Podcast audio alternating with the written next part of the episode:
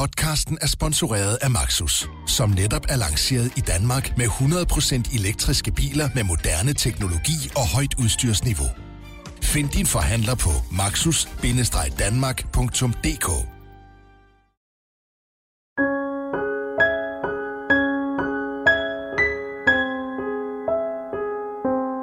Den 10. juli 2016 forsvandt 17-årige Emilie Meng fra Korsør station. Fem og en halv måned senere blev hendes lig fundet i en sø ved Regnemarksbakke.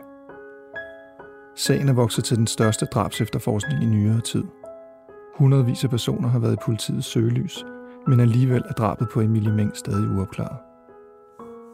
I en række afsnit kigger vi på det omfattende net af mistænkte.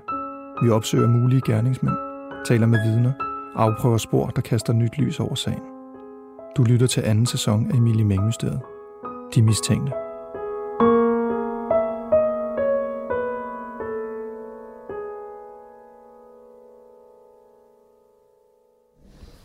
Jeg hedder Jan Jørgensen. Jeg er 51 år gammel og bor ved Slagelse. I 2016 drev Jan Jørgensen et vognmandsfirma sammen med sin hustru. Den nat, Emilie Meng forsvandt, havde deres firma flere varevogne ude at køre i og omkring Korsør. I oktober, da Emilie Meng havde været forsvundet i tre måneder, efterlyste politiet pludselig en hvid varevogn, der var set flere steder i Korsør. Den 25. december efterlyste bilen igen, da Emilie blev fundet død i Regnemarks Bakke. Der, hvad hedder det, der ser vi i fjernsynet, at man efterlyser en hvid kassevogn. Den har kørt hurtigt væk fra stationen af. Der er nogen, der har set den køre hurtigt gennem Korsør, og der er nogen, der har set den ud i Løsgården.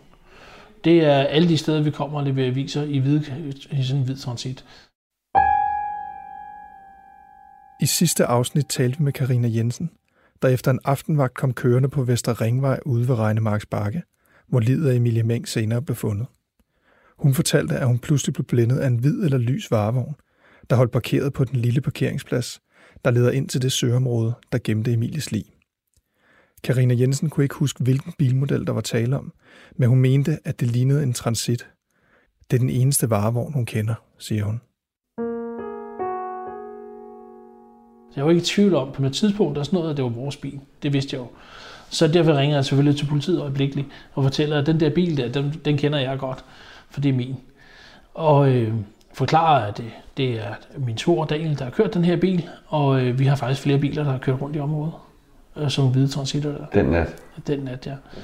Og, øh, og det er selvfølgelig meget interesseret i, så øh, vi, de vil gerne have, at vi sender dem et eller andet på det, og vi sender dem en vagtplan, hvor der står noget CPR-nummer og, og, og hvad hedder det, hvilke biler de har kørt i, og, og hvilke ruter de har ligget og kørt. Jan Jørgensen har tre biler kørende i Korsør og omegn den pågældende nat, Emilie Mæng forsvinder. I den ene bil, som kører fra Korsør station og ned igennem Korsør Løsgård, sidder Jan Jørgensens svoger Daniel. I den anden bil sidder en ung mand i 20'erne, som Jan Jørgensen gerne vil tale om, men simpelthen ikke må, fordi han indgår i efterforskningen. I den sidste bil sidder der en midalderne mand ved navn Frank, som tidligere har været i politiets søgelys.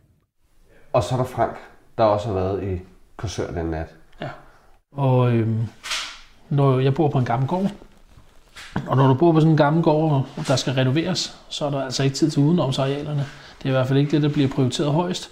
Så på et tidspunkt, så, øh, så søgte jeg en havemand, der kunne komme og slå lidt græs og klippe lidt hæk og sørge for, at øh, man ikke fik gren i hovedet, når man kørte ind i indkørslen. Øhm, og øh, der havde jeg så en bekendt, som fortalte, at han havde lige fået en ny havemand, øh, som kørte hjemme hos hans mor, kom hjemme hos hans mor og slog lidt græs og klippede hæk og ordnede lidt bedre og sådan noget, og så sagde jeg, kom endelig med ham. Altså, og jamen, så mødte jeg jo så Frank. Og øh, han var en sød og rar og venlig fyr. Øh, han var omkring 1,75-80 høj og vejede cirka det samme. Øh, meget korpulent, men øh, var effektiv klippede hækken og slog græsset og ryddede op og papir, som der kom ud af bilerne, som faldt ud, eller strips fra snore, og der havde været rundt om avisbundet og sådan noget, når bilerne blev åbne, og det blæste ud. Jamen, det var lige pludselig væk fra grunden af, fordi at Frank var meget effektiv. Og øh, ja, til sidst var han nærmest en del af familien, fordi han kom her altid. Han kedede sig. Han boede hjemme hos hans mor, der havde, det havde han fortalt, der han faktisk boede hele hans liv. Øh, aldrig været gift og ingen børn. Og og hans mor ringede 20 gange i løbet af en dag for lige at høre, nu han lige havde husket at få noget mad, og han nu havde husket en ordentlig jakke, og han havde husket sin vanter og alt sådan noget. Og det grinede vi jo selvfølgelig lidt af, fordi det er 58 år gammel og, og blive husket på de der ting der. Plus at hun ringede jo mange gange i løbet af dagen også for lige at høre, hvad han kunne tænke sig at spise til aften jo. Okay. Ikke også? Fordi hun var, hun var bekymret for, om han nu svandt ind jo.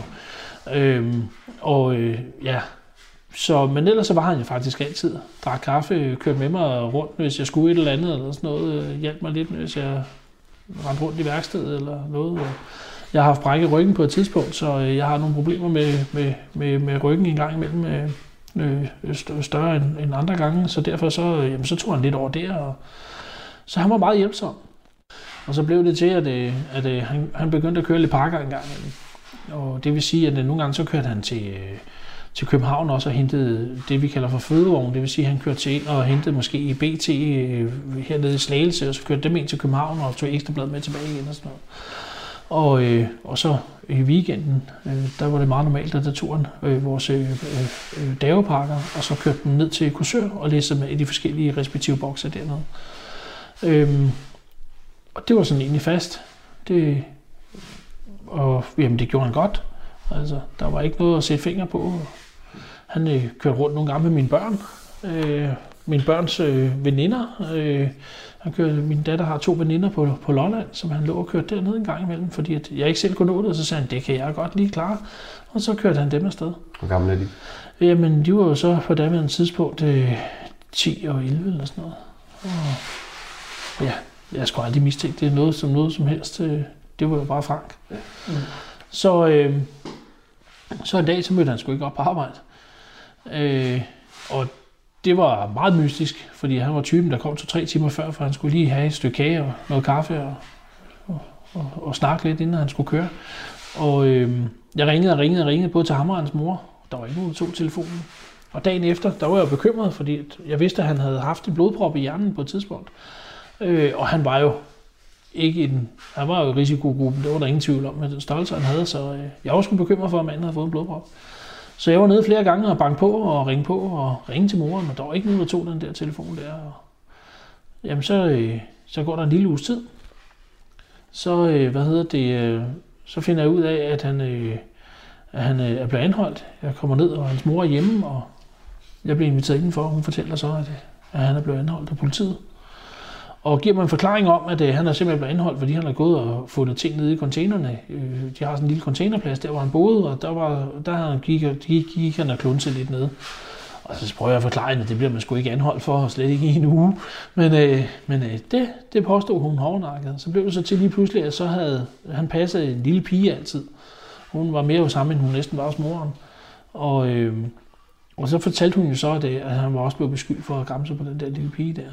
Og jeg blev sådan helt forfærdet og tænkte, nej, det kunne han sgu aldrig finde på. Han er jo typen, der ikke engang kan finde ud af at få en parkeringsbøde. Altså, så selvfølgelig har han da ikke det. Øh, men da jeg så kører derfra, så tænker jeg, øh, hvis jeg tilbageholdt ham en hel uge, så er der sgu nok noget snakken snakke alligevel, fordi ellers så skulle, altså, de skal jo have en eller anden form for bevis for at beholde ham så lang tid. Øh, så jeg kontaktede moren til det der lille barn der, og fandt jo så ud af, at, øh, at hun havde jo så fundet ud af, hvad han var for en. Øh, han var pædofil, havde øh, to forvaringsdomme bag sig og en masse pædofildomme bag sig. Øh, han havde skiftet navn, øh, så, så ja, i stedet for hans rigtige fornavn, så hedder han lige pludselig Frank. Og øh, ja, jeg havde ikke nogen anelse om, at manden han var sådan en, så, øh, så hvad hedder det, man bliver sådan lidt mærkelig, når du tænker på, at øh, han har drønet rundt sammen med ens børn, og han er kommet fast i dit hjem. Han har faktisk haft nøgle til nogle gange, når han sådan lige kunne låse ind og sådan noget. Når vi har på, været på ferie, så har han øh, gået og passe hund og, og sådan noget. Øhm, så det var sådan lidt af en overraskelse. Jeg finder ud af, at, øh, at Frank er, som Frank er, så ringer jeg selvfølgelig til politiet og siger til dem, prøv at høre, han har altså haft en hvid kassevogn her med, og ligger og duller rundt dernede også. Så jeg synes, vi skulle kigge lidt på ham her også. Ikke? Og øh, hvad hedder det, der får jeg at vide af ham betjenten, som jeg taler med, at Frank er ikke aktuel i det her, fordi han har ikke den rette, altså hun havde ikke den rette alder til, at han kunne være interesseret. Og så siger jeg bare, nå nå, men i hvert fald så har han haft den der bil. Ikke? Også, jeg kan jo ikke sige, at jeg kan ikke prøve at overbevise manden. Altså hvis de er overbevist om noget andet, jeg ved heller ikke, om de har snakket med ham, jo, jeg ved jo ikke noget. Jo. Så, øh, så jeg siger bare, nå. Og så, øh, jamen, så går der så noget tid. Og så lige pludselig en dag, så bliver vi ringet op øh, fra bladkompaniet af øh, at de vil, politiet har kontaktet Bladgummet, fordi nu vil de gerne have øh, vagtplanen på, hvornår Frank egentlig var dernede. Fordi nu er han faktisk interessant alligevel. Øh, og øh, så siger jeg så, så prøver jeg, det, det, det, det, det, det er da helt galt det der, siger jeg så. Men, altså, men de havde et nummer, jeg kunne ringe til. Så jeg snakker med den der betjent der og forklarer på, at høre, ja, det, øh, altså, det kan da godt være interesseret for Frank nu. Men øh, øh, det, det forstår jeg ikke, for jeg fik jo at vide, at han ikke var interessant. Ja, men det var han altså lidt alligevel. De ville altså gerne lige have noget forskelligt på ham og sådan noget. Og, og om jeg vidste, hvor, hvor han var henne nu. Så siger han, nej, det er han sgu ikke helt styr på. Altså, men det burde de jo vide. Han er jo ligesom død i jeres varetægt. Så, øh, så I burde sgu da vide, hvor manden er. Og så, så siger han, blev sådan helt mærkeligt, så siger han øjeblik, og så forsvandt han, og så kommer han tilbage igen, så siger han, ja, ja, det kunne han sgu egentlig godt se, at han var død der, så, øh, nå, jamen, så måtte jeg jo have en fortsat god dag, så lader han på. Men døde han dengang, hvor han var anholdt over en uge? Ja. der? Ja, nej, han, han var anholdt lidt mere end uge. Han blev sat i direkte i forvaring igen. Nå, gjorde han det? Ja, ja. Det Okay. okay. Fordi han havde overtrådt alle regler overhovedet. Altså han havde omgået børn, og han, øh, så han havde jo gjort alt for at komme tilbage. For Okay. Hvad, hvad døde han af? Kraft. Han havde fået kraft, så det var der ikke nogen, der vidste. Han døde på tre måneder. Så efter konstateringen af det. Okay. Og hvordan reagerer politiet på, at du, bliver nødt, at du fortæller dem det der? Jamen, han blev helt mærkelig, han betjente over det. At, altså, fordi jeg, jeg vidste det, fordi Franks mor ringede til mig. Fordi Franks mor blev ved med at tro, at jeg ville hjælpe Frank. Og Hun havde en anden skør idé om, at, øh, at Frank var nærmest uskyldig, og lige meget hvad han gjorde. Øhm, Fik du, en, øh, fik du et indtryk af, at politiet øhm, på det tidspunkt, hvor de ringer til dig igen, eller du snakker med dem igen, er særligt interesseret i Frank på grund af et eller andet? Jeg ved bare, at de, altså, jeg får ikke at vide, hvorfor de er særlig interesserede i Frank. Det får jeg ikke at vide. Altså, jeg kunne forestille mig, at det, at det, det har noget at gøre med, at Frank er jo, er, jo den, han er, og er en sædlighedsforbryder. Og, og, og det der, så, der er jo så skiftet efterforskere i, i det forløb her, og de nye efterforskere har så åbenbart lige fået øje på det her, og så tænkt, hvad fanden, det, det tjekker vi lige op på. Men, men de kunne jo ikke afhøre ham, for der var han jo væk. Så, ja.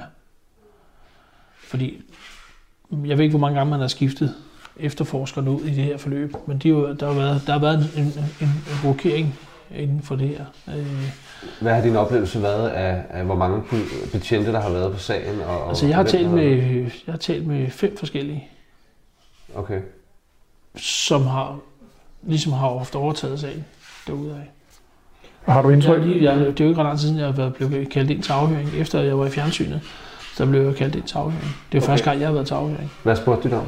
Jamen, de ville jo så vide lidt om de der chauffører, der har været og køre, og de ville vide lidt om, øh, hvor jeg havde min viden fra og, og sådan noget. Og det var efter du, efter du havde Efter at have været fjernsyn, ja. Ja. Og øh, Men var det der, du fik at vide, at du ikke måtte tale om den, Ja, den det jeg anden? fik at vide, at jeg ikke må tale om ham. Fordi vi havde, jeg havde jo fortalt øh, de to journalister omkring ham her. Mm. Øhm, men de fik jo så også forbud mod at sige noget om ham, så, Okay. så det stoppede der. Ved, da de kigger på Frank, Ja. Øhm, kigger de sideløbende på den anden chauffør også, eller er det først efter Nej. Frank? De kigger faktisk først på den anden chauffør, Okay, og, og han har så til sydenlandet ved at kigge den lige siden. okay. Og hvornår, hvornår, fra hvornår, tænker du? Jamen, det er lige efter, at hun bliver fundet. Øh, og det har, det har noget at gøre med den tidligere ham chaufføren, som vi ikke kan snakke så meget om, øh, har haft nogle, øh, har haft noget, noget tilhold. Øh, han har haft nogle problemer med, med, med de der piger der. Øh, han, han havde en skør idé med at ligge og skrive til alle side 9 piger for eksempel. Da han kunne ikke tåle at se en side 9 pige, så lå han og begyndte at stalke dem. Og stalkede forskellige piger rundt omkring. Og, øh, og så- kom der nogle tilhold på ham, ikke også? Og så når han lige pludselig pingede ud på, på masteren dernede, så det er klart, så, øh, så siger de, ho, ham der, ham, ham kender vi sgu godt.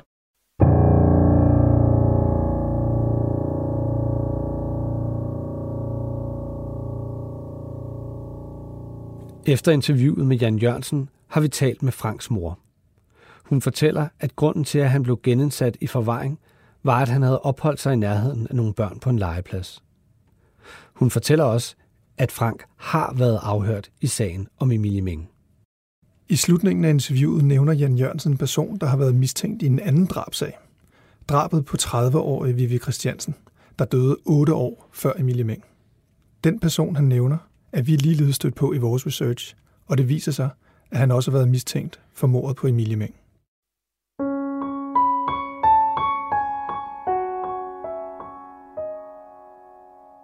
Du har lyttet til Emilie Meng-mysteriet, De Mistænkte. Har du oplysninger i sagen, så skriv til meng bt.dk m e n g bt.dk